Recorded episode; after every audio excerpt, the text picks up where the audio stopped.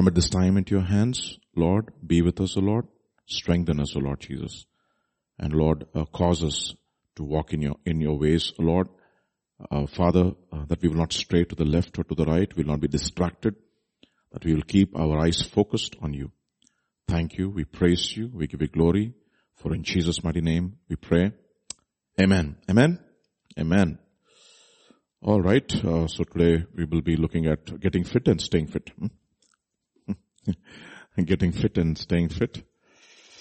Of course, we are talking to believers.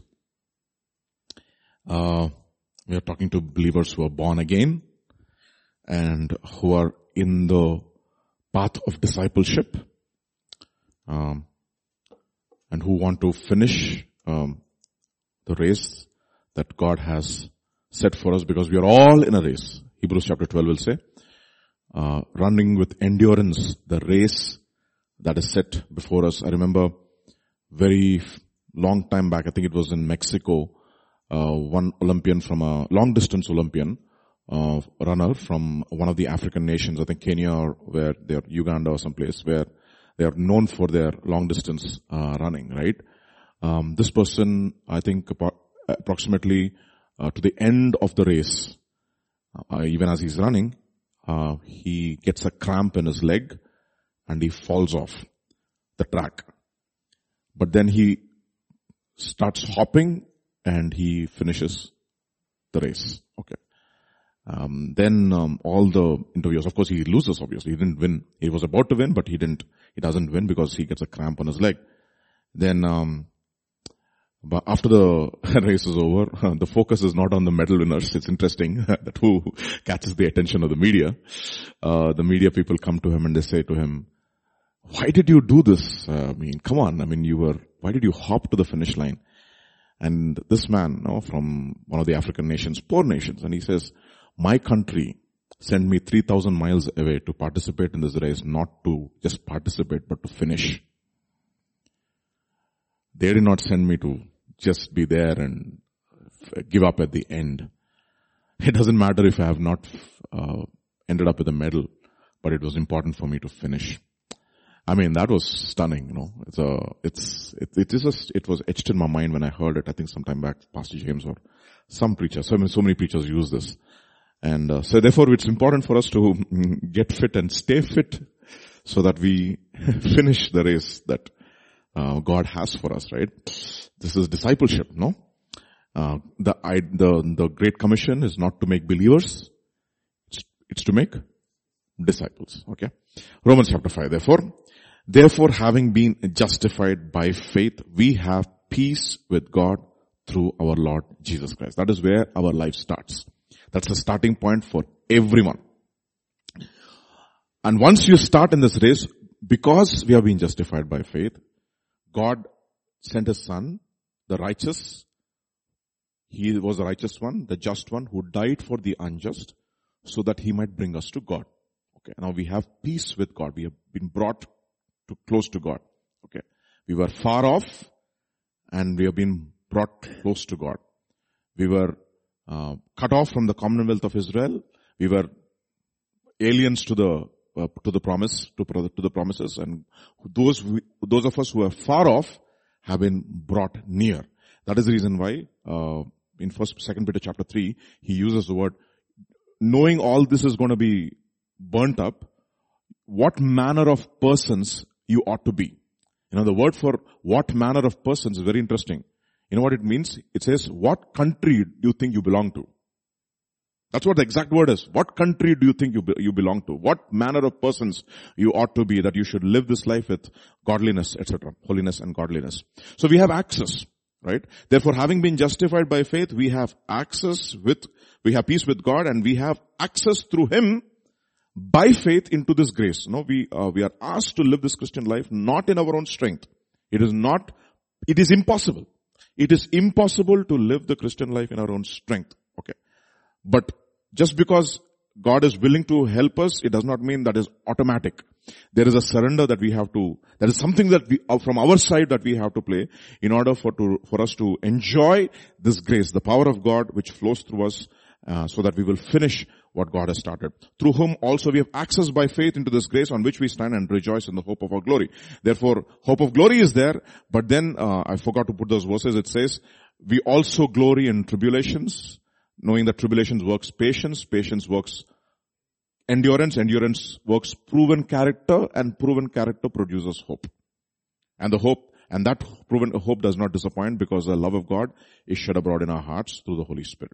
Okay, so we have, there's only one way to access this, this grace so that we have proven character. It is by faith. And therefore in 2 Corinthians chapter 5, so we are always confident, knowing that while we are at home in the body, we are absent from the Lord. That's very interesting, no? We are at home in the body, we are absent from the Lord. And absent in the body, therefore we are present with the Lord. So this is, it's a dual statement, okay? For we walk by faith and not by sight. We are confident, yes, well pleased, rather to be absent from the body and to be present with the Lord. You see how he puts those two things together. But between being absent with the body and present with the Lord, and being present with the body and absent with the Lord, there is something which is in the middle. Verse 7, we walk by faith and not by sight. So we are present in the body and absent with the Lord. But finally we have to reach that end where we are absent in the body and present with the Lord. In the middle is one thing which all of us are required to walk by, or rather live, is to walk by faith. And why is walk is important? Why is walking? See, walking is something which you do unconsciously. You get up in the morning and you don't say, today I have to learn to walk. You already learned. The process is already it's like, I'm walking to the pulpit. I'm walking to the sink to wash my dishes. The same thing. So walking describes those mundane things in life. Walk by faith means in every aspect of your life. The word walk describes every aspect of your life. The little things, the big things, whatever it is. Walk describes that. That is the reason why in 3rd John, if I'm right, John the apostle says, it gives me great joy that my children are what? Walking in truth. He doesn't say running in truth, because walking in truth means what? I understand that the truth has permeated into the littlest and the smallest and the minutest details of your life. You have been governed by truth. Your life is one which has been governed by truth. So we walk by faith. Alright? It is a step-by-step process. Okay, mount up in wings like eagles, run and not grow weary, walk and never faint. You see, walking is the most difficult part. It is doing the same things over and over and over again. We'll come to that. Therefore, why? Therefore, we make it our aim, whether present or absent. Our ultimate aim is to be well pleasing to whom? To God. Okay? For we must all, we may all gather, it is must all appear before the judgment seat of Christ. Okay, that is the reason why it's important to have mentors. Okay, because when you go to your mentor, what is happening most of the time is your heart is beating. Okay, because you're in before the judgment seat of your mentor. So if the judgment seat of your mentor is so uncomfortable, how is it going to be? How is the judgment seat of Christ going to be? You see, it's very important to. These are all little details that you need to really pay attention to, okay? We must all appear before, therefore judge yourself constantly. We'll come to that later on. That each one of you may receive the things done in the body according to what you have done. Therefore God is not partial. You see, salvation, the entrance into the kingdom is free. It's for all. But the rewards in heaven, God is absolutely impartial. He will, that's the reason why he says, if you call him Father, 1 Peter chapter 1 he says, if you call him Father who will judge righteously, live your life of exile in fear, he says. In fear. He will judge righteously without partiality. God sees no man's face. Other translations, right?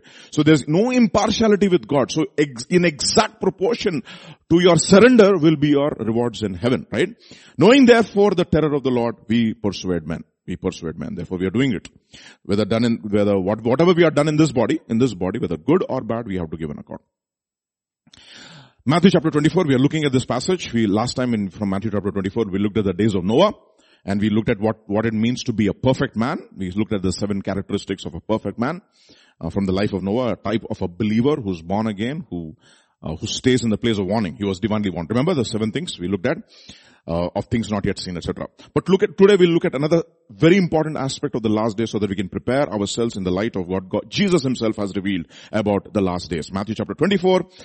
And because lawlessness will abound, the love of many will grow cold. The word for growing cold the love will reduce its temperature by degrees. That's what it means. That's exactly the word in Greek. Reducing temperature by degrees. You see, for example, when you're 100 degrees centigrade, between 100 and 99, the variation is very little. You cannot even sense it. Slowly, degree by degree, you will, your temperature will reduce, and one day what will happen? It will become cold, and you don't even realize, because it has happened so, what do you call, innocuously, if I can use that word. Okay. Very, very subtly.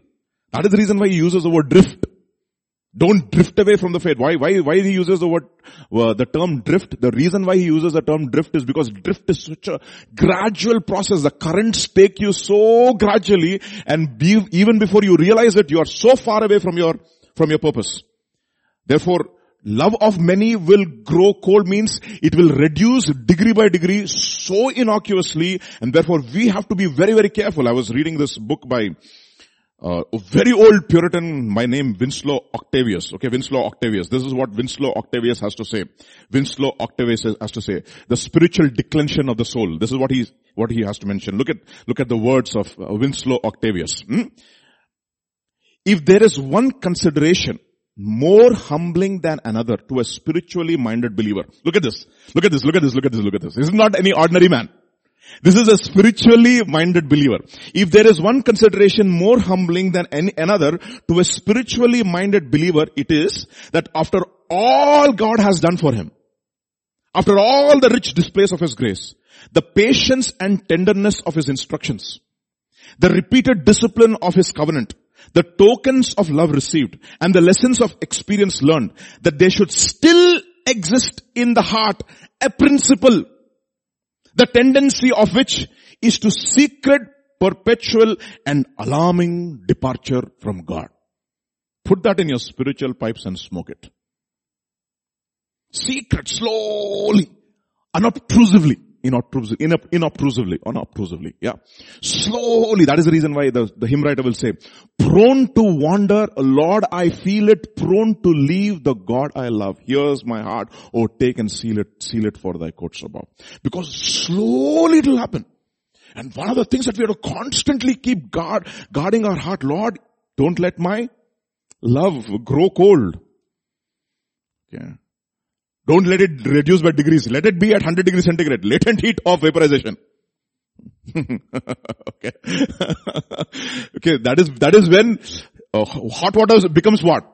Steam. That is when the thermoelectric powers are energized. That is when electricity flows. Okay. That is what I believe Paul says, my life is being poured out like a drink offering. Means what? Everything that I have, I'm giving it off to God so that I can power the kingdom of God through my life. It's energizing the kingdom of God. See? These are very, very important truths, because slowly it will happen. And the alarming thing in that verse in Matthew chapter 24 is very interesting. What alarms me is this. Matthew chapter 24 verse 12. It is not the love of few, a love of many. Some people, some arbit people will lose their love. No. It is not talking about a few people. It is talking about a love of many will grow cold. You understand? So that is the reason why we have to really, really be careful. It is if God were to say, you see, few people will just fall away. I would have been, okay, for that few people I'll not be there. The chances are, the probability of me being among the few is less. But the point is, when he says many, the chances and the probability that I will be a part of the many is very high. So we have to give ourselves chances, more and more chances. Let me tell you something. When I'm using the word chance, I'm using it very conservatively, obviously. I hope you get my the spirit behind the letter. Okay. Yeah, I have to give myself chances so that I will be among the medal contenders in the last days when I go to heaven. You see, when you come to Olympics, getting a bronze medal, you see how the the difference between the bronze medalist and the gold medalist is a matter of a fraction of a second. I'll come to that later on, okay? I'll talk about that. Very, very important truths, okay? Fraction of a second. 9.58, 9.59. It's like 100th of a second. That is the variation between the gold medalist and the silver medalist. You one stroke, it's a one tip of your hand. If you're a a swimmer. You see? So, Luke 13, this is what he has to say, no? Luke 13 was verse 22 onwards. And he went through the cities and villages teaching and journeying towards Jerusalem. Then one said to him, Lord, are there few who are saved? So he understood the kingdom. He said, Lord, if these are the requirements, Lord, are there only few who will be saved? And he said to them, what? Everybody say, you know what for strive? Agonize. Agonize. To enter through the narrow gate, for many I say to you will seek to enter and will not be able. So the probability that you will be among the many is greater than 0.5. 50%. That's the point. You see.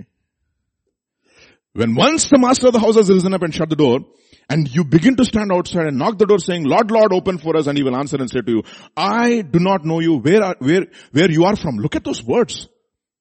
I do not know where you are from. And then you will begin to say, Lord, we ate and drank. So these are not people who are arbit people, boss. These are people who enjoyed the word of God. We ate and drank in your presence and you taught in our streets. So we were there at every meeting, in other words. You see, who's he addressing? You understand what I'm talking about?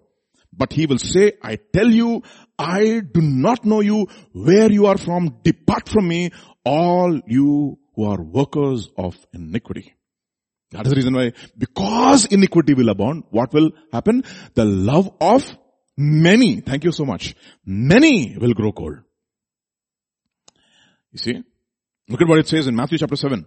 Matthew chapter 7, enter by the narrow gate, for wide is the gate and broad, the word for broad is spacious. Lot of room, lot of accommodation. First class ticket in an aeroplane. Have you seen Etihad Airways? First class section now, only 6 in first class section. 6 first class sections, there is a bed, a huge couch kind of a seat. You have champagne, you have everything. You have all kinds of comforts over there. Come to economy class. Everybody's like that. I remember when I was coming back from Montreal, I took 2 flights. One was KLM Airways from Montreal to Amsterdam. Nice place, nice city. Even economy class was nice and spacious. From Amsterdam to Bombay, I was sitting like this. Okay. Spacious is the way which leads to what? Destruction. And the word for destruction is very interesting, you know. You know what the word for destruction is? Apostasy. Exactly. Polemy, from which we get the word apostasy. Okay. Because what will happen in the last days? Falling away. Apostasy will happen. Many will fall away. And there are many who go by it. Where? In the path of destruction. Because narrow is the gate and difficult. The word for difficult is very interesting. I want to show you where this word difficult occurs so that you will have an understanding of what this word difficult means. No, you see, we should not tell you lies. As preachers of the word of God, we have to tell truths to ourselves and we have to preach the truth to you also. It is easy.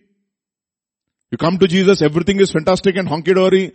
It will just be a smooth sail into heaven. No. He says, through many tribulations you have to enter into the kingdom of heaven. Oh, I'm already in the kingdom of heaven. But there is an entering in continuously. It's a present continuous tense. You're saved, saved, saved. 3 times saved. See? And few who find this path to life, right? Why? Why is it difficult? 2 Corinthians chapter 4. Let us look at the Apostle Paul. But we have his treasure in earthen vessels that the excellence of the power may be of God and not of us. So we want the power of God, right? The grace we have by faith, we have access to this grace on which we stand. We are hard pressed on every side. Look at that. We are yet not crushed. We are perplexed but are not in despair. Persecuted but not forsaken. Struck down but not destroyed. Always carrying about in the body the dying of the Lord Jesus. You see that? This is narrow way. Okay. If he may not be going through, if not Apostle Paul, what is plan B? Tell me. Yes, Dr. Richard, we have another plan? No. Yeah, Apostle Paul, they had a plan A. For us, we have another plan. No other plan. There is only one plan. The way of the cross. Okay, so let us see what is that way of the cross. So there's a cost to discipleship, if you will. Okay. Entering into the kingdom is one thing, and the process of discipleship, growing in discipleship, is another thing altogether. And that is something which we will concentrate this morning. Matthew chapter 16, and let's look at verse 20 onwards. Then he commanded his disciples that they should tell no one that he was Jesus the Christ. Now look at that revelation that Peter has. No, see, you think that revelations come at a cheap at a price? They come at a price. See, when you have a revelation, there is always a requirement. Say that. When there is a revelation, there is a requirement. Revelation ichesi enjoy cheskodam gaadu. I just gave you a revelation for you to enjoy. No, I did not give you a revelation to enjoy. I gave you a revelation to obey. And the revelation that I gave you, yes, you are Jesus the Christ. Oh, flesh and blood has not revealed this to you, son Simon Bar-Jonah, but my Father who is in heaven. And you shall be called Peter. Upon this rock I will build my church and the gates of hell will not prevail. Ah, ha, ha. Kya baat hai? And look at the next verse, verse 20. Then he commanded his disciples that he should tell no one that he was Jesus the Christ. From that time, Jesus began to what? Show, reveal, teach. Okay, the unfold, the plan of God for his life and subsequently for their lives too. Okay.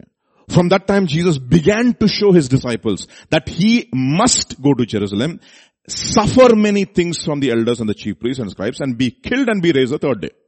The moment this kind of a thing has happened, this revelation they don't like. Oh, you are loved by our Father who is in heaven. Praise the Lord. Thank you, Jesus. I am favored and I'm blessed and highly favored. Huh? That's the verse we use. I'm blessed and highly favored. Everybody likes that.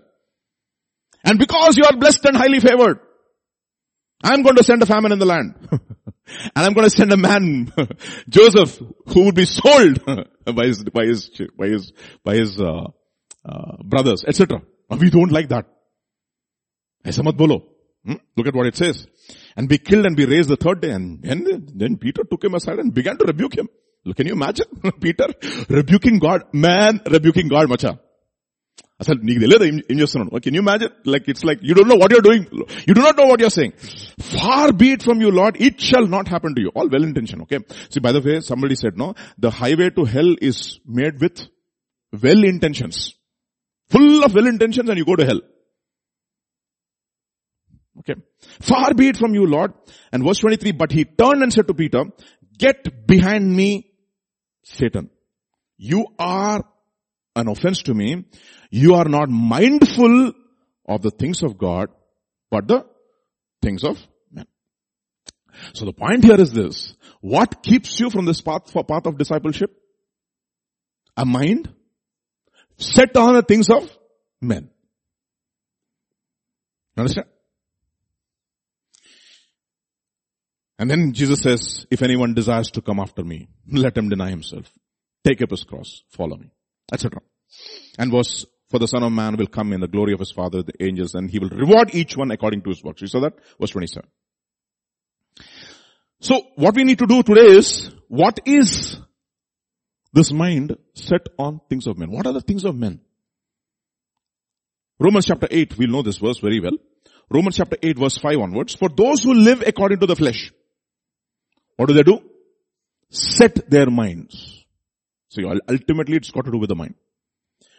Bob Bowman. Have you heard the word Bob Bowman? Bob Bowman is the coach for Michael Phelps, the most decorated Olympian. In one of his talks, you know what he says? Swimming is more of a mind game than a body game. Have you seen swimmers' physique, right? Flat belly, okay, broad shoulders, huge wingspan. You know what he says? In his talk he says, what you see physically is a projection of their mentality. Okay. What you see the physique of a swimmer is what has happened to his mind.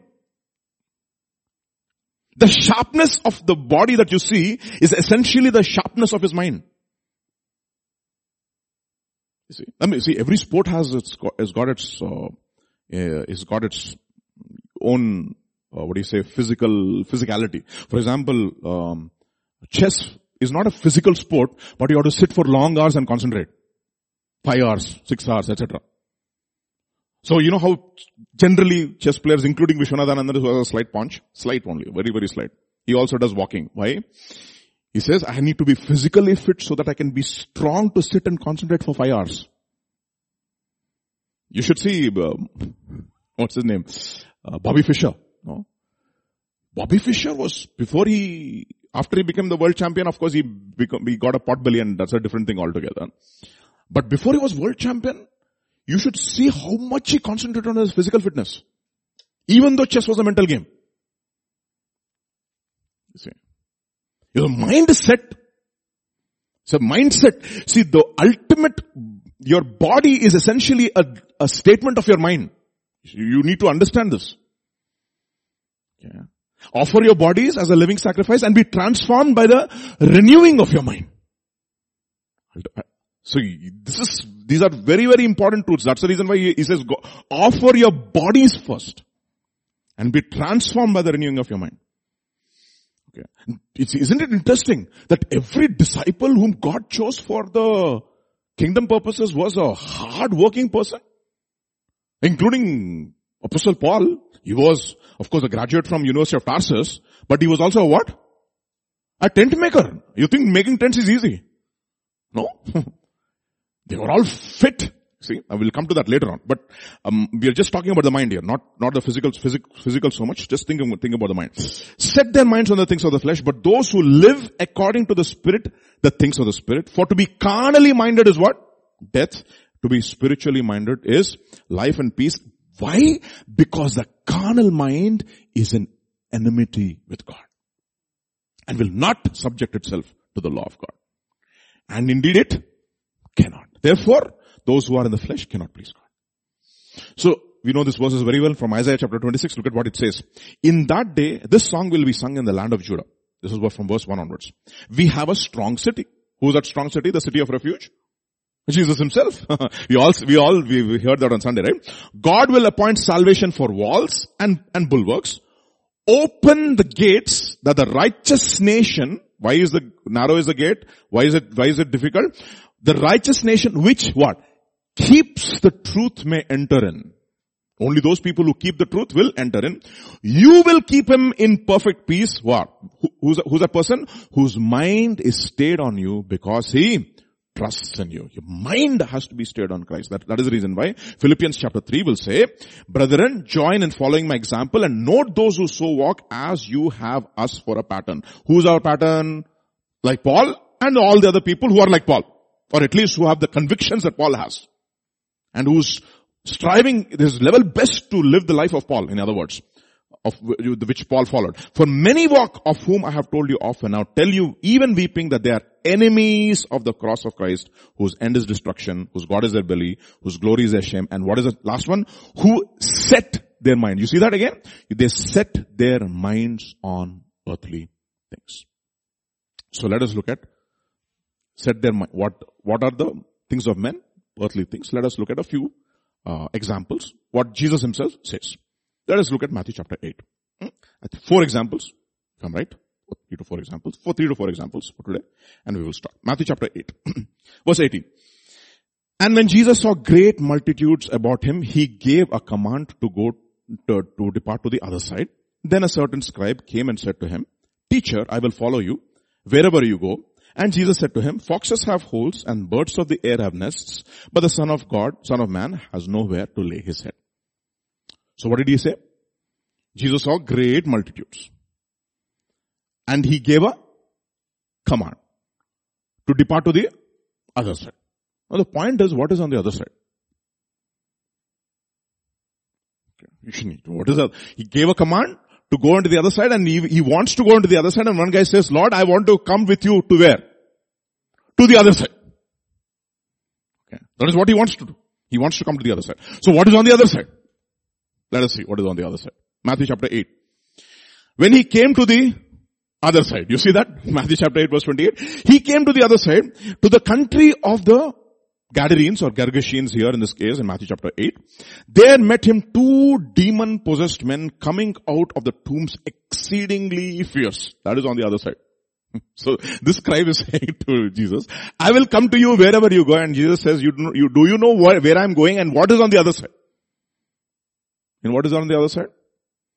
There's an incredible spiritual battle, not only on the other side, even the process of taking you to the other side is fraught with risks.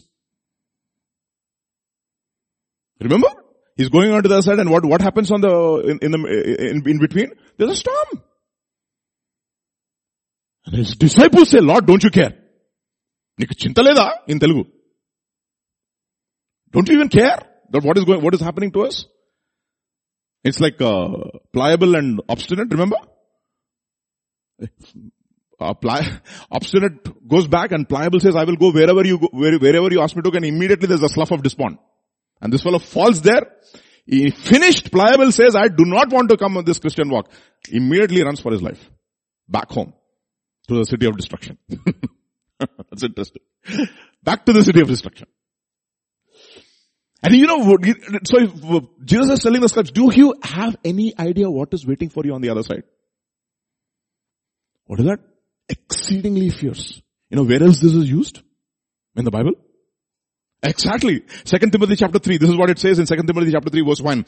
But that in the last days, perilous times will come. The word for fierce times or perilous times is times of incredible stress. Stress will be at an incredible level. For why will there be stress? For men will be lovers of themselves, lovers of money, boasters, proud, blasphemers, disobedient to parents, unthankful, unholy, unloving, unforgiving, slanderers, without self-control, brutals, despisers of good, and most importantly, I think something which will actually hold all these characteristics together is verse 5. Verse 4 and 5. Lovers of pleasure rather than lovers of God, having a form of godliness but no power. Why do we have in times of incredible stress? So he's saying, my dear scribe, graduate from Bible college. Scribe means what? Graduate from Bible or whatever college. Okay, scribe. You know what is waiting for you on the other side? Fierce times. Are you ready? And what does he say? Matthew chapter 8. The scribe said, I will follow you wherever you go. Who says this? Wherever you go. Anybody said that in the Bible? Revelation chapter 14. We know this very well, no? Yeah. Let's see. These are the ones who were not defiled with women. First thing. Who are these ones? Let us see. These are the ones who did not defile themselves with women. What is defiling themselves with women meaning? They are the people who kept themselves from pleasure, basically. Woman is essentially what is it? A form of a woman, basically, right? That's what attracts men. Yeah. So these are the people who kept themselves from women, meaning they kept themselves from the attractions of this world. They did not defile themselves with the things of this world. Not only that, he says they are what? Virgins. That means they did not even taste the world. See, once you taste the world, it's dangerous. So he says, keep yourself, be innocent of evil. That is the reason we protect our children. You don't have to watch this. You don't have to. Once you get a taste of all this, very difficult. Now, once you give a child chocolate milk, from next time onwards, chocolate milk only. So nowadays you go to a supermarket, you go to the milk section, you're scared actually. We don't know what choice to take. Skimmed milk, this milk, that milk. Those days there was only one milk in my grandparents' house. That buffalo used to come to the to my home, right in front of my grandmother's place. That fellow used to draw the milk from the buffalo and give it to her. That's the milk. Okay, they were the people who did not taste pleasure, for they were virgins. And then what did they do? They were redeemed from among men. That means they are not ordinary men. Okay. They were redeemed from among men. They were first fruits of God. That means they were births of God. First fruits of God means what? Remember, of his own will he begat us by the word of truth so that we might be what? Like the first fruits of his creation. That we might be like Jesus, right? First fruits of to God and Lamb. And then in their mouth is found what? No deceit. And then what happens? They are without fault before the throne of God. That means they lived a life with constant judgments, and then these are the ones who follow the Lamb wherever he goes. No, he says, scribe says, I will follow you wherever you go. And he will ask, really? Really? First of all, have you been born again? Wherever you go. Okay, let's move on. Then what happens? Jesus' answer. Foxes have holes. Birds of the air have nests. But the Son of Man has nowhere to lay his head. Where? Where? You know what the word for fox in the Greek is very interesting. It says deception and craftiness is nicely sitting in holes in your heart. And in your mind, what are they? Birds of the air are there. You know, I'll show you a small experiment, okay? I have a helmet here. My bike has a helmet. One day what I did was I parked my bike right next to one of the cars outside here where Peter parks the bike. And then I put my helmet in an inverted position. So nice, the cushion is there. Nice cushion is there. Okay. Then two birds were chirping. I looked at the birds and they were so cute. I said, wow, nice. Two little birds chirping and enjoying themselves. After a while, I saw these two birds. They were going to the helmet, which I put on the bike. I said, what are they doing? Oh, maybe they're just enjoying, just hanging around there. And you wouldn't believe it. By afternoon, I came because I had to go somewhere on the bike. Nicely, those two beautiful birds, they found that cushion part of my helmet. And they made a nice nest over there. What are they making the nest for? Eggs. So Jesus is looking at the scribe. Foxes have holes. And in your mind, what are they? Birds of the air are there. Luke's Gospel chapter 8. Sower went out to sow his seed. And as he sowed, some fell on the wayside. And it was trampled down, and the birds of the air, what they do? They devoured the seed. What does it mean? In your head, there is no place for the living word of God at all. Nicely, birds of the air have made their nests and are comfortable there. They're laying eggs left, right and center. I'll show you one of my pictures that I have in my mobile phone. You should see the engineering of nature. In my garden, in my home, two birds came. They weaved a fantastic net, and in those nets are three beautiful small kuti eggs. And you should see the way they have the eggs, though. And you look at it and say, fantastic. But you know what? What are the birds of signify? Birds of the air signifies satanic thoughts, which will steal the word of God because they're trampled under the foot. Because you despise the word of God. And after a while, what happens? They lay eggs. Somebody said, no, if getting evil thoughts, if they come through their mind, it's a problem. But if they, it's not a problem. If you just come and pass your mind, you don't give them space, it's not a problem. But if they come in your mind and they put a nest, then it's a major issue. Because after a while, you'll find eggs and you'll have babies and you'll have many birds after a while. See? Another thing he says,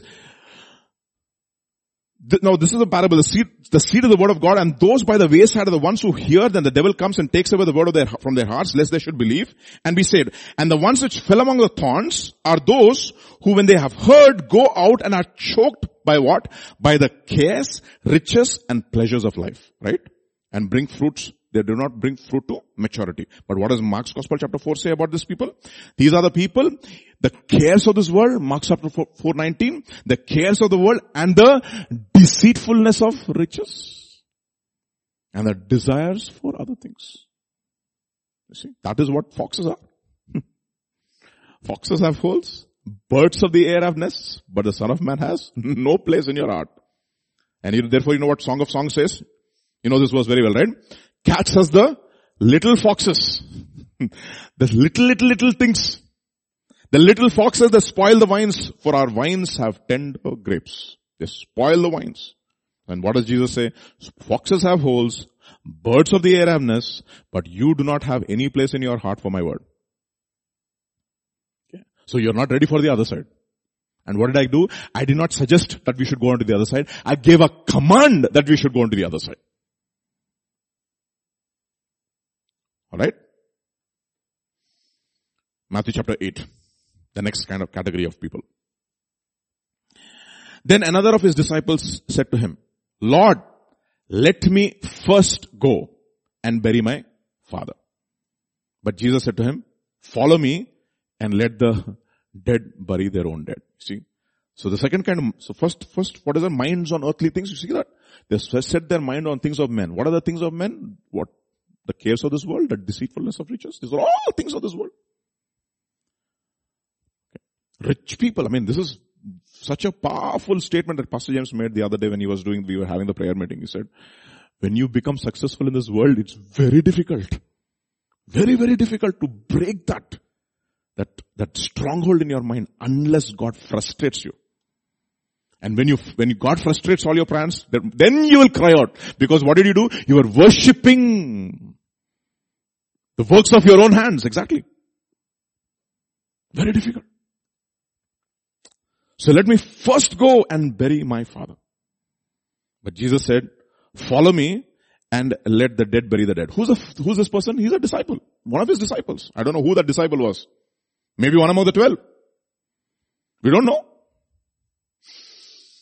That means, in other words, if you do not keep me first space, I do not want the second space in your life. Matthew chapter 6 now. What does it say?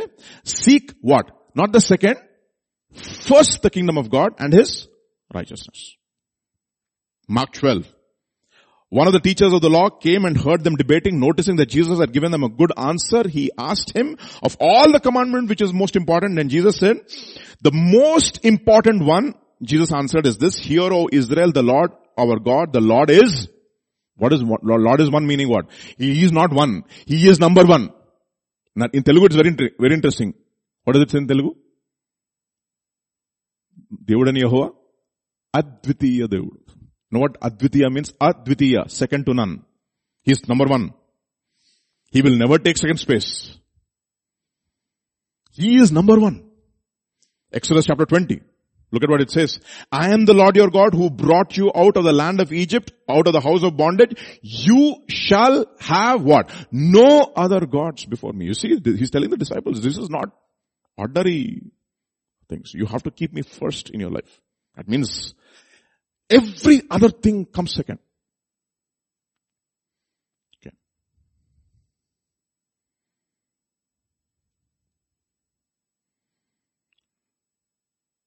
You shall have no other gods before me. See, why is this important? How many of you have taken a vacation after you took from work? Everybody has taken a vacation, right? Once you come back after vacation and you go to your office, will you start your work immediately? How much time does it take generally? At least 2 or 3 days, maybe some people 1 week before they get into the groove. You know, people say we take a vacation to relax. But actually when you're going for a vacation, most of the times you're tired. You have to catch the flight, you have to go and walk, you go do sightseeing, all the things, you're actually exhausted. You come back from vacation, it is not instantaneously you get into the groove. It will take some time. Alright? No, I'll tell you why this is important. No? It says, strive to enter into the narrow way. I was listening to Michael Phelps, because Jesus himself says, right, so Paul says, now you should be like an athlete. And you should see how world famous athletes, they train. Why Michael Phelps, I was listening to his interview the other day. You know what he says? For 5 years, I worked 365 days. For 5 years. And he'll tell you the reason as to why he worked for 365 days in 5 years. He says, if I don't work all the 7 days, let us say I take a break on Sunday. When I come back to the pool on Monday, it takes me at least 1 day to get into the groove. That means 1 day is already gone. So I'm not technically training for 6 days. I'm technically training only for 5 days. Because I lose touch. Think about this guy. Okay, think about this. And you know what he says? If I do 365 days, I would have gained 52 more days than other competitors in the sport. 52 days of extra training than the other competitors in the sport per year. Because of that 1 day. And then he says, when I go and I stand on the podium, on the starting point, I have no tension because I've prepared myself. I've done all the things that I'm supposed to do. And what I do on that day is just an execution of whatever I've done over the years without break. I mean, think about it. You know, I'm not saying that we should become like him. I'm saying that how those people think for a perishable crown. You know what he says? In those 365 days for 5 years, you know what I did? I did not think about my birthday, my Christmas, Thanksgiving, family gatherings, nothing. For 5 years. And 2008, 8 gold medals. You see, this is what people in the world do. And Paul says, if they do it for a perishable crown, what is your attitude for an imperishable crown? You know what Jesus says? My Father and I have been what? Working from the beginning, constantly. Now, I'm not saying that we don't take rest. That is also important. You see, you have to do what the coach orders for you.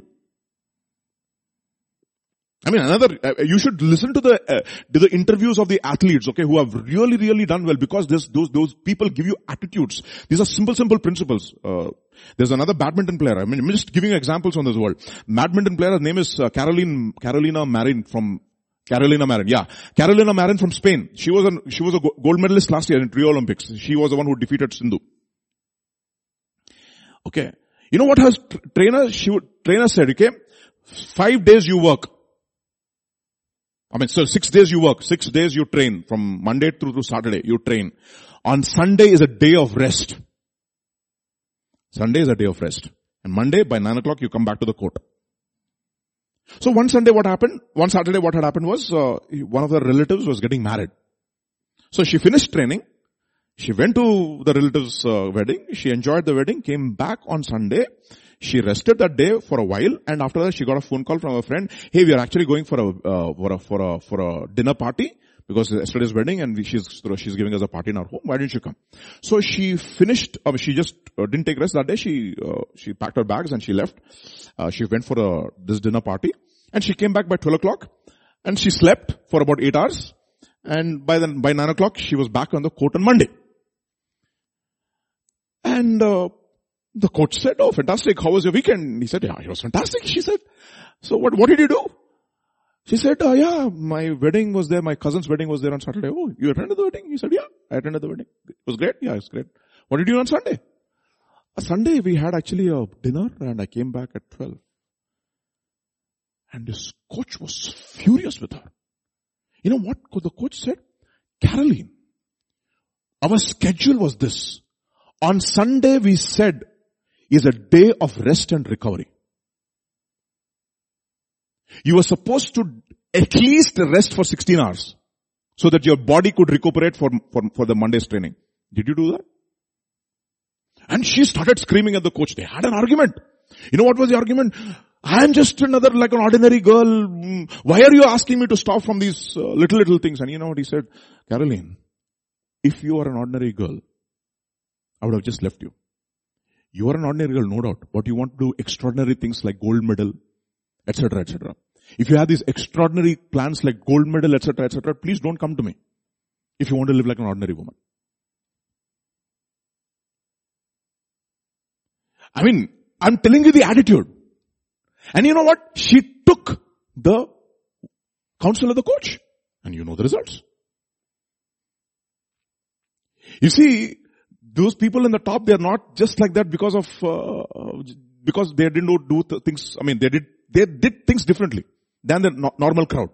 And when we come to the Christendom, you know what God says in Paul says in 1 Corinthians chapter 3, when you do all these things, are you not acting like mere men? Aren't you not acting like mere men? Okay. Exercise yourself unto godliness. Bodily exercise profits little, but spiritual exercise will profit you more for this life and also for the life to come. You see, this is a total different ballgame altogether. And I'm telling you, for young people, no, there are times when you have to invest yourself in that discipline of doing the same things over and over and over again. You see, you show up every day. You show up every day of your life to a routine. You show up. Because things don't become random. Things don't happen random in life and also especially in spiritual life. You have to make certain decisions and you have to count the cost. And there'll be hundreds of people saying, why don't you come for this party? Why don't you go for this party? Why can't you enjoy this? Why can't we enjoy that? Etc, etc. But you know what? Those are those things. No, they said, I think Navjot Singh Sidhu made this statement. You know what he said? Bad habits are like soft beds.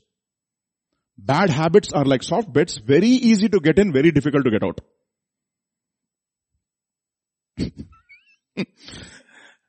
Bad habits are like soft beds.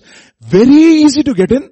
Very difficult. But once you're habituated to a habit, you take off H, what is there? A bit. When you take off A, bit. When you take off B, it. Getting that thing is so easy, but to get rid of it is very difficult. So you have to get into a routine. So what happens? I don't feel like coming to church office one day. Doesn't matter. Sometimes I work for 16 hours and sometimes I work for only for 4 hours. Doesn't matter. I'm making a progress for 4 hours at least. You know what Michael Phelps was saying? Even if I had fever, I still had to be in the pool, period. Because I would hear the end of it from my boss, from my coach. And that is one guy who kept his coach for 20 years. No wonder. 20 years the same coach. Or what will other athletes do? You know who I am? 8 times gold medal.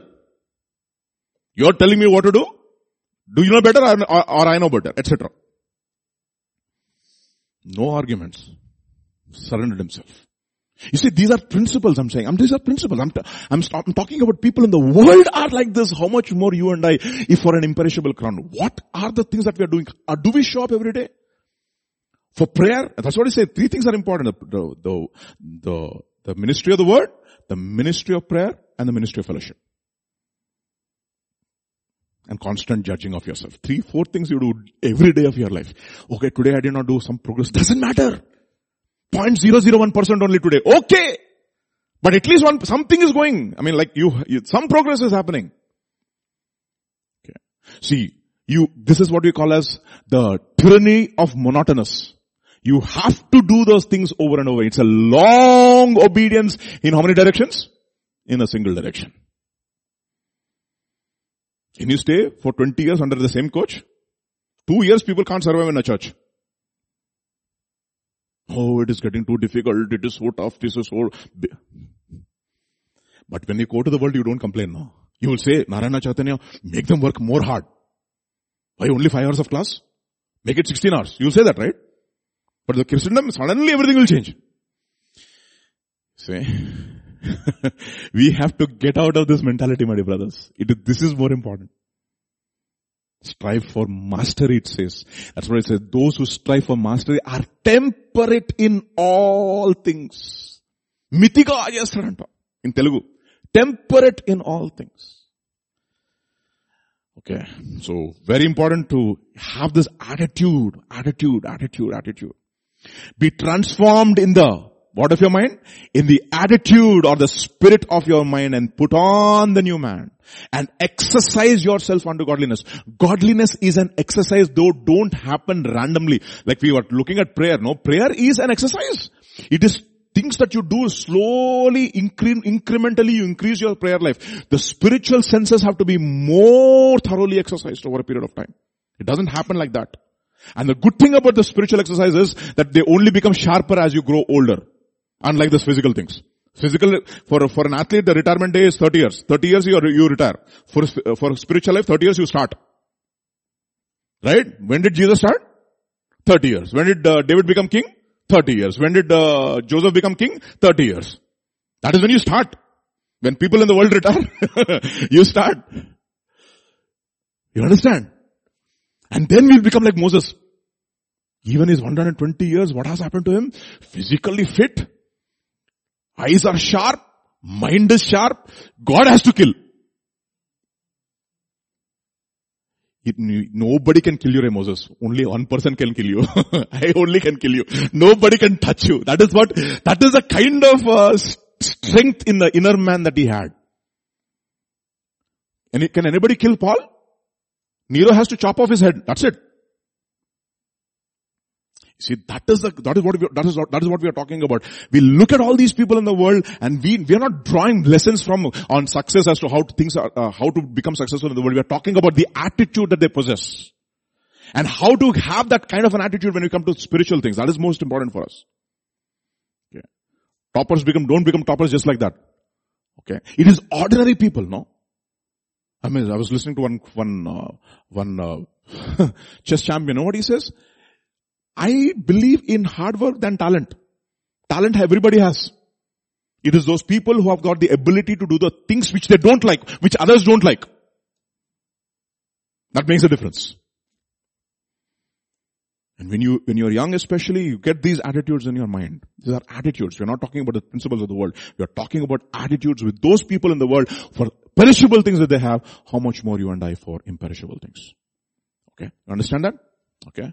I am the Lord your God who brought you out of Egypt. That means you have to give me first place. Those people, they give first place for their sport. And you have to give me first place for my life, for me. That means I come first. You minister to me, period. Nobody else takes that place from your life. You show up because you are my servant. I remember, Pastor James talking to even Pastor Vijay James when he was passing away. You know what he says? Even when he was passing away, he was saying, Pastor Vijay, you remember that you are not a servant of man first, you are a servant of God first.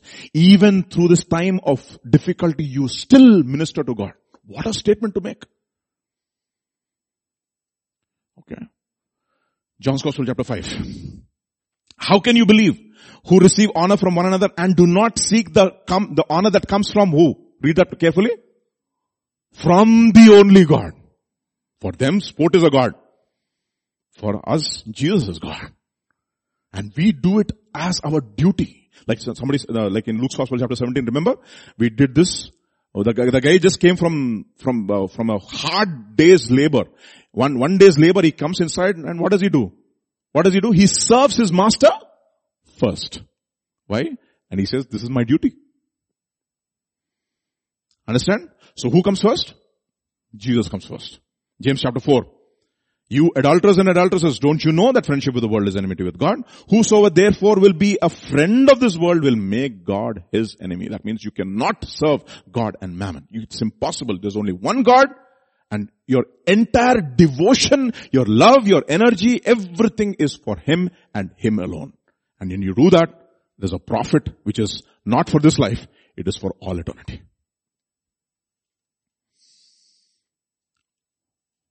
Luke's Gospel chapter 14. Now great multitudes went with him, and he turned and said to them, if anyone comes to me and does not hate his father, his mother, wife, children, brothers, sisters, yes, and his own life also, he cannot be my disciple. You see that? And whoever does not bear his cross and come after me cannot be my disciple. You see that? So tough. I mean, this is the requirements. And what happens? Mostly in India, what sentiment do we have? Mother sentiment. No? Hebrews chapter 11. By faith Moses, when he became of age, what did he do? He refused to be called the son of Pharaoh's daughter. No, look at this. These are statements which you cannot take them lightly. One statement.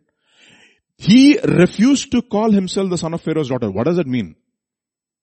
One day he found God and he started following God. His mother would have said, Moses, what are you doing? I am following my God. What are you doing? I am leaving the pleasures of this Egypt, the treasures of Egypt, and I am following Jesus. You know, Moses, how I found you? You know how I found you? You were in a basket. You were a basket case. Okay. You were literally a basket case. You were about to be eaten by crocodiles. And not only that, you were a Hebrew. You know how much of a risk I took to accept you as my son? You know how much I poured into your life? You know how much I trained you in all the wisdom of these Egyptians? I sent you the best school. I invested my life into you. And now you're saying that you refuse to call yourself my son? What sentiment? Mother sentiment. You should see how mothers, and especially mothers and sons relationship, very difficult. I gave you my life. You know, that's what you should read Nabil Qureshi's testimony. You know what we did to you, Nabil? You know what your father went through? You know, that's what mothers say. You know what your father went through to put you through all this education. And today, you found your Jesus and you're saying that you're going to leave everything and follow him? Mother said, that's one statement. To be refused to be called son of Pharaoh's daughter is one of the most profoundest statement in Moses' life. See, his spiritual journey starts there. Do you see that? The very first thing by faith Moses has to do is to say tata to all earthly ties. And the most profoundest and the strongest tie is a tie between a mother and a son. That relationship, especially in the East. Middle East and East. In North America, I don't know how it is. In the West, we don't know. They really have mother sentiment and all, I don't know. But in India, Matrudevo Bhava. See, we give. I'm not saying that we don't honor our parents, not. But you know what happens? It's one of the most difficult decisions to make. You know, if you read "Seeking Allah, Finding Jesus," Nabil's statement is this: David asked him this question. After all this research, Nabil, what if you find that Christianity is true and Islam is a lie? What would happen to you? Would you follow Jesus Christ? He said, "No." Why? I'm scared of what it would do to my parents.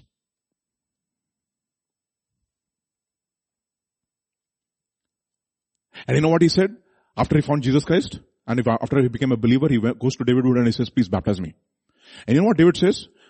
If you want me to baptize you, go and tell your father and mother that you are a believer now. Otherwise, I'm not going to baptize you. Then he says, no, I'm not telling them. I'm not telling them. But you are baptizing me the coming Sunday. You know what he says? Okay, fine. If you don't tell them, I'm going to pray to God that they'll know. Somehow. You know what happens? He's before his computer. He opens his messenger. And he's getting text after text on his messenger. Congratulations, Mr. Nabil, in advance for your baptism. And he's not there before the computer. And his parents enter into the hall. And their eyes fall on the messenger. And they get the message. And immediately his father looks at him. Nabil, what about baptism? Then he says, Dad, I've become a follower of Jesus Christ. You know what happens? You know what his father says? It's as if, mera kaleja ka tukda, you know, my liver has been taken away from my system. Mother sentiment. And what does Moses do? He refuses to call himself the son of Pharaoh's daughter. You think that is easy? Oh, no.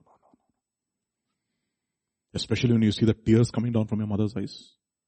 And that's exactly what he does. He goes, you should read the book, Nabil Qureshi's book, Seeking Allah, Finding Jesus. So you know what he says? When I found Jesus and I looked at the tears of my mother, I knew Jesus was more precious than the tears of my mother. It was more precious than the tears of my mother. See, the sword will go through their hearts for the decisions that you make. Are you willing to take that risk? It's not easy.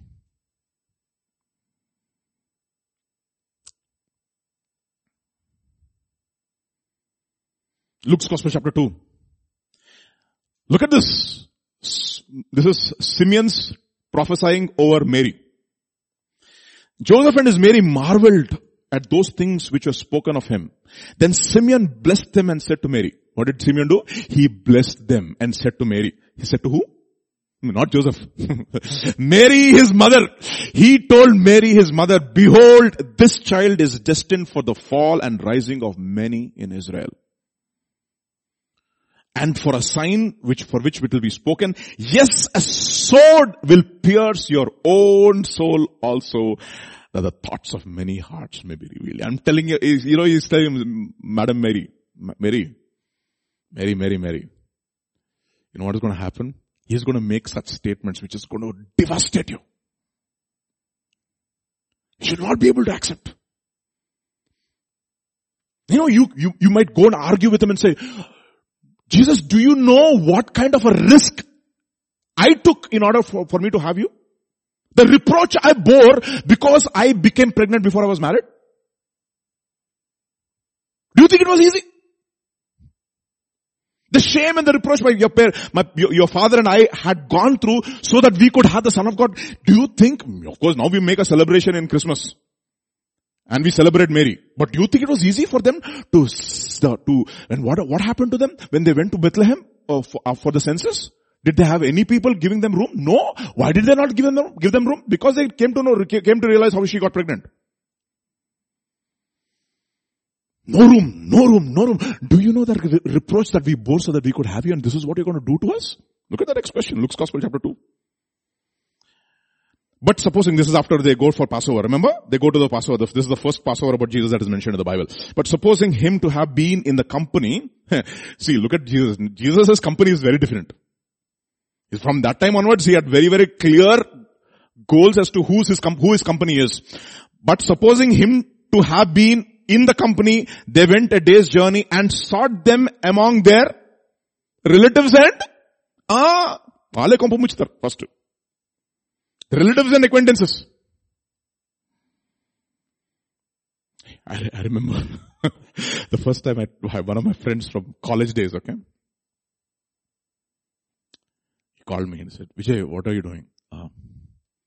I finished my PhD and I'm entering to full-time ministry. I'm becoming a pastor. Pastor? Shocked. Shocked.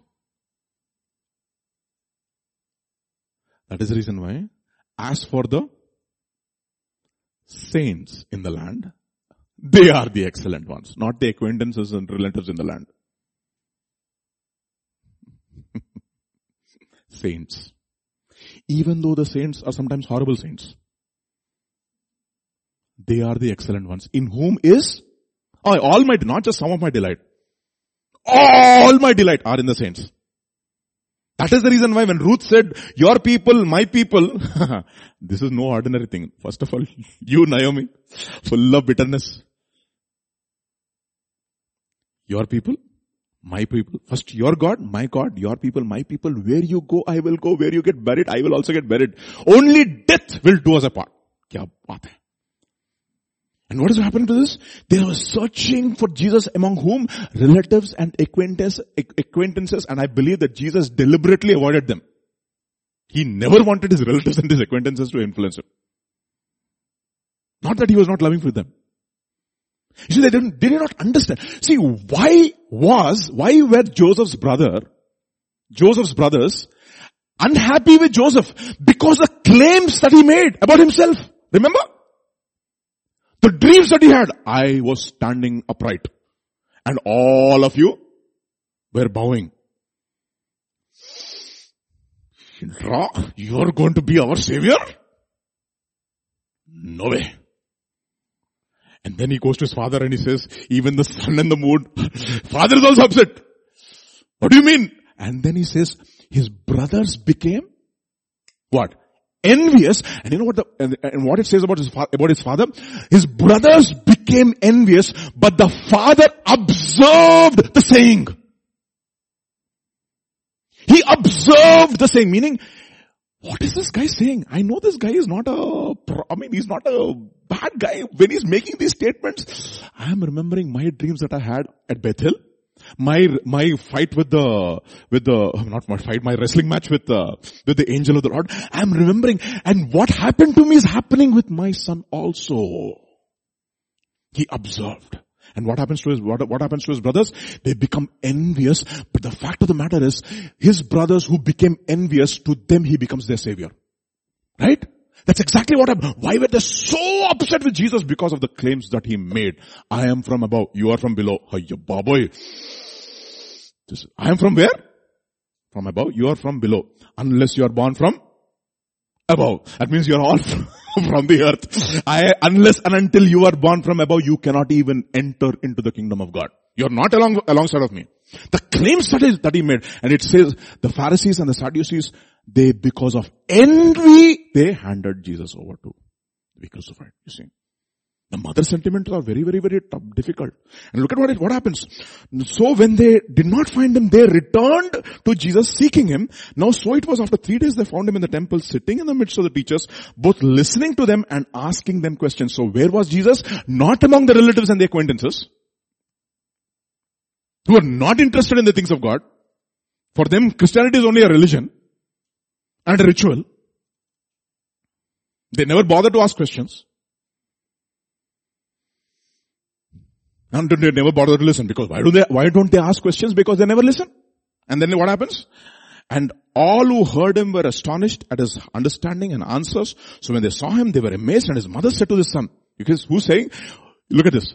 So why have you done this to us? Look, your father and I have sought you anxiously. How can you do this to us?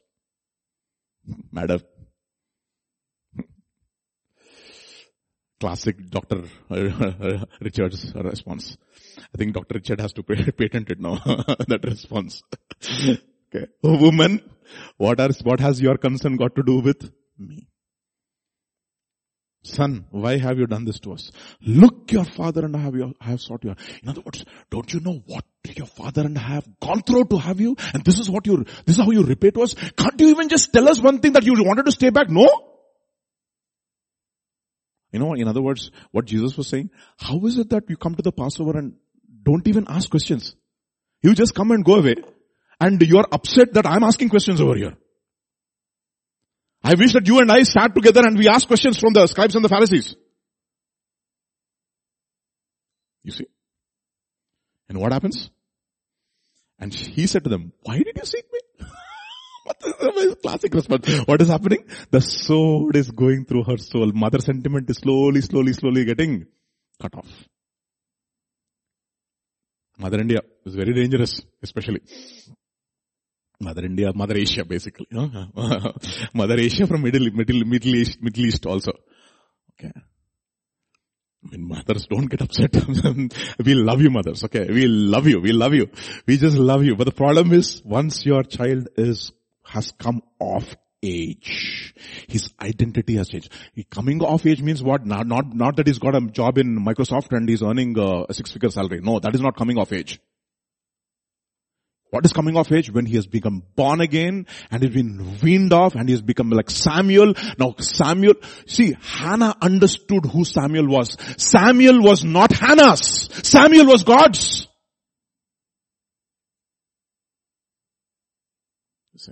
Samuel was not Hannah's. That is the reason why God says, the children that you bore unto me. Abigail is not mine. Emmanuel is not mine. Even though they were close to my heart. The purpose for me is to prepare them. See? I think it's difficult for mothers to let go sons and difficult for fathers to let go daughters. You see? Very difficult. What kind of a fellow that fellow will get married to? I mean, see, all the concerns, see, because I see all the men are these fellows. See, will he take care of me? See, very difficult. Very difficult for the fathers. Let go. And what does Rebecca say? When are you going to leave with this man?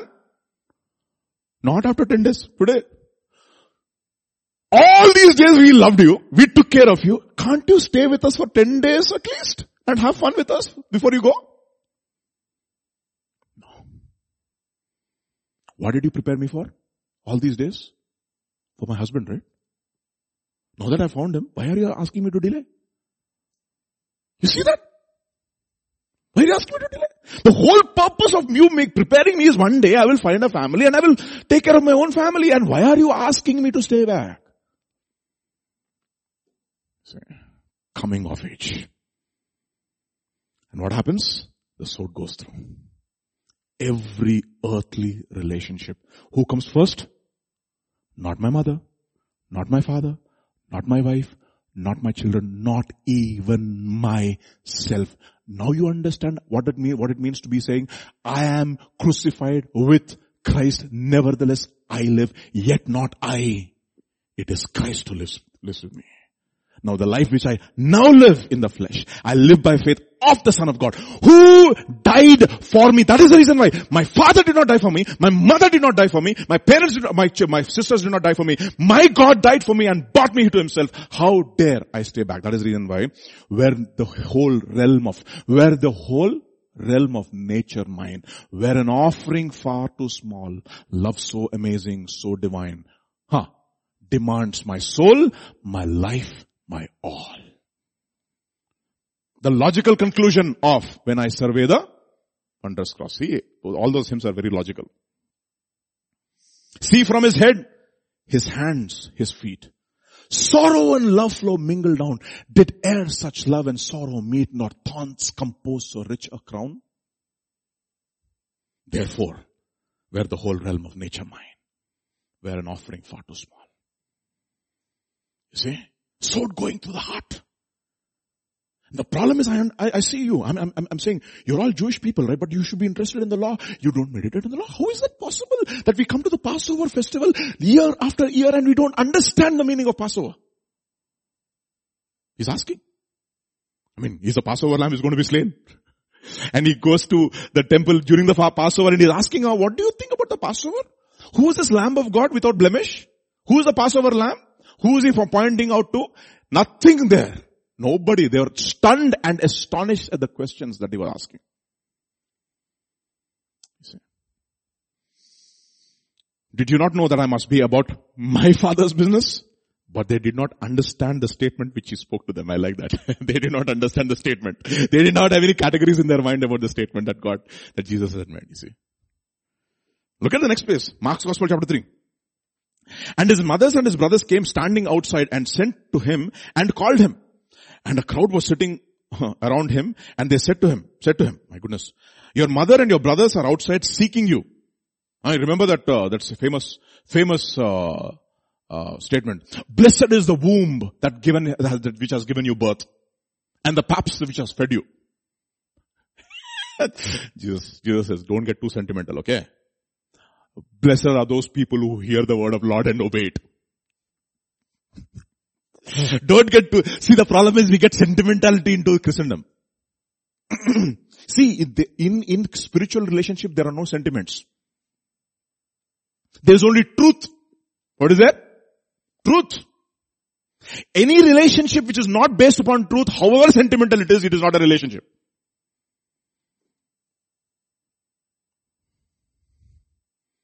అర్థమవుతుందా మీకు కష్టం కదా అది cost of discipleship అంటే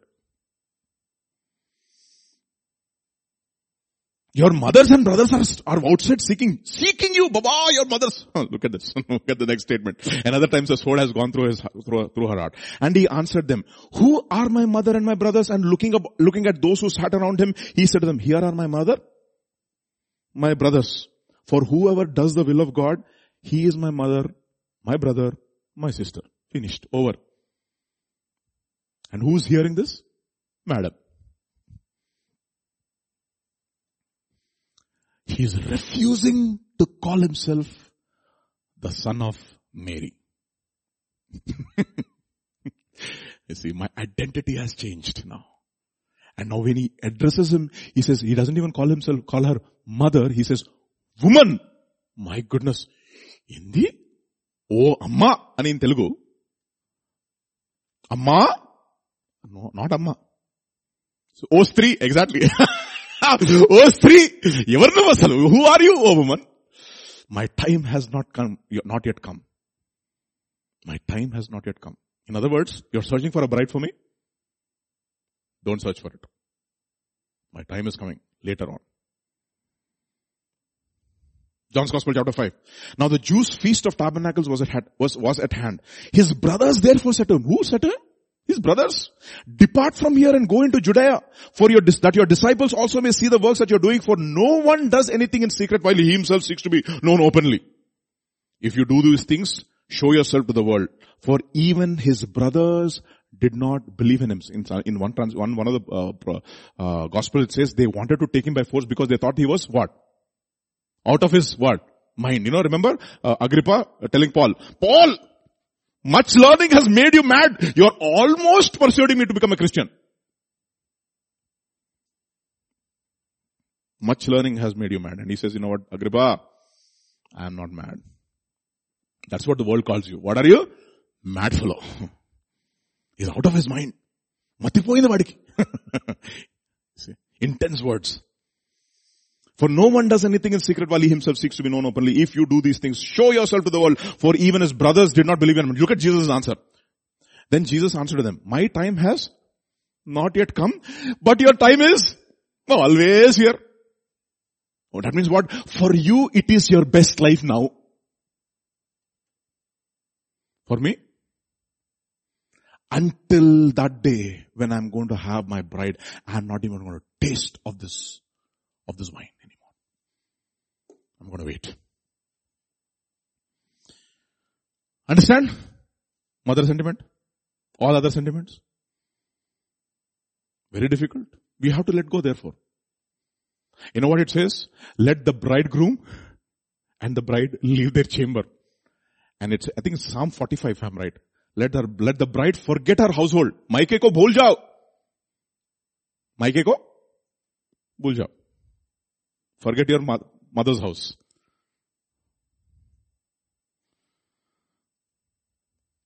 Okay. Understand. These are very, very important truths. Okay. So let's go on. Final. Luke's Gospel chapter 9.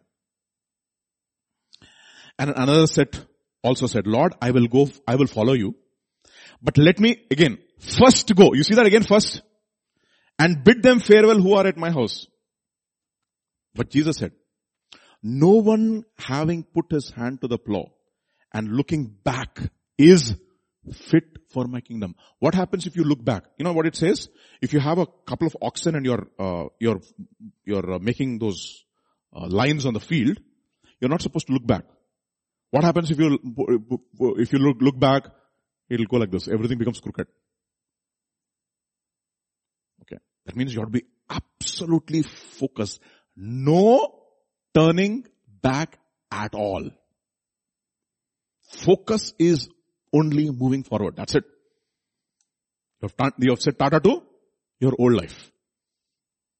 Proverbs chapter 14. Where no oxen are, the trough is clean. You see, where there's no oxen, the trough is clean. That means it's empty. But much increase comes from the strength of an ox. Meaning what? I am giving my total to the Lord. That's it. I'm burning all bridges to my past. Let me just take a part-time job here and make a... No. Over. Burnt those bridges. It's over. It's finished. No part-time job. There's only one full-time commitment. That is what? Jesus and Jesus alone. Why? Sorry. Read this, everybody. But Jesus answered, no one having put his hand to the plow and looking back is what? Is fit. That's the reason why I titled today's teaching as what? Getting fit and staying fit. Is fit. You want spiritual fitness? Don't turn back. Over. Tata. The past life. Proverbs chapter 14. Where no oxen, the trough is empty, but much increase comes by the strength of an ox. So what makes you turn back? I'll tell you what makes you turn back. This is a teaching which makes people turn back. It is a teaching which offends people that you should give everything to the Lord. It offends people. Look at what it says in John's Gospel chapter 6. We know these verses very well, right? Look at what it says. For my flesh is food indeed, and my blood is drink indeed. He who eats my flesh and drinks my blood abides in me and I in him. And what happens? For my flesh, okay, verse 60. Therefore many of his disciples, when they heard this, said, this is a hard saying. Who can understand this? And what happens? After this, what happens? Many of his disciples draw back. What is this hard teaching? This teaching of surrendering everything to God is very difficult.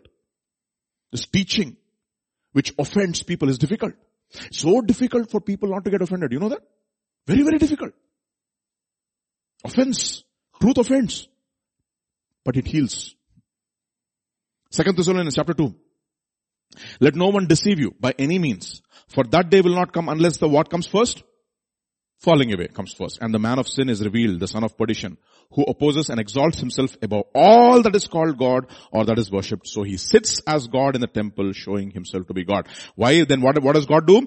And with all unrighteous deception among those who perish, because they did not receive the love of the truth, for that they might be saved. And for this reason, God will send them strong delusion. Why does God send them strong delusion? Because they did not receive the love of truth. And what will happen? They will all fall away. They will turn back and go back to their old life. Because what happens? The truth is offending them. The truth is offending them.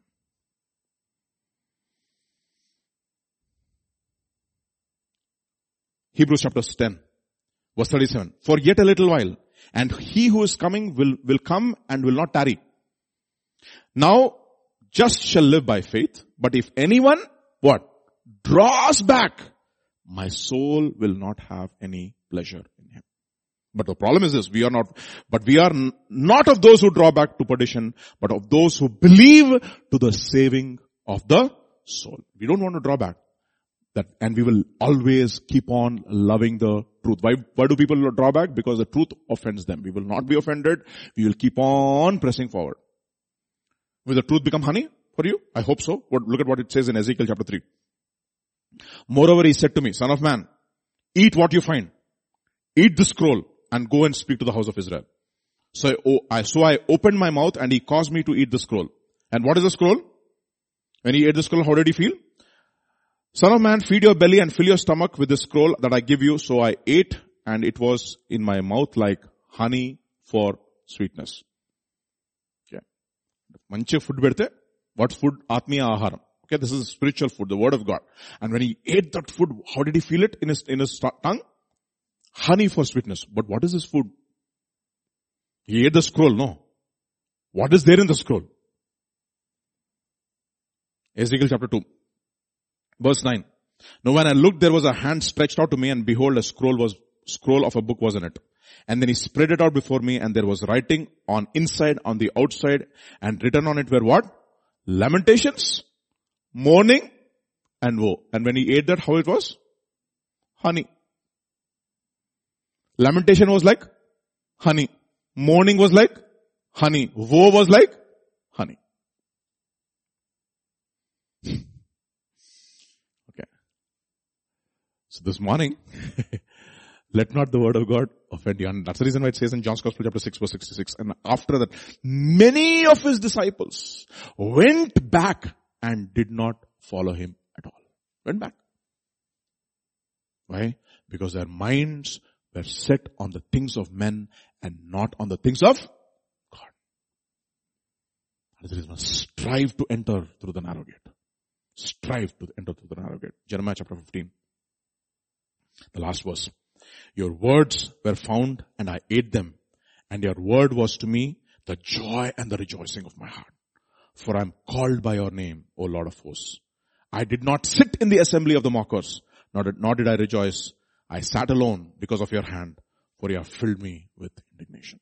You see, I enjoyed the word, especially those words which challenged me to live a life which is godly, even though it was full of lamentations, it was full of mourning, and full of woe.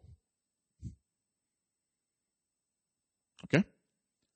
Final verse for the day. And we will stop. Proverbs chapter 19. Strike a coffer. Not a coffer, scoffer. Okay. Not a coffer. Strike a scoffer and the simple will learn. That means the scoffer will Never learn. Others will learn.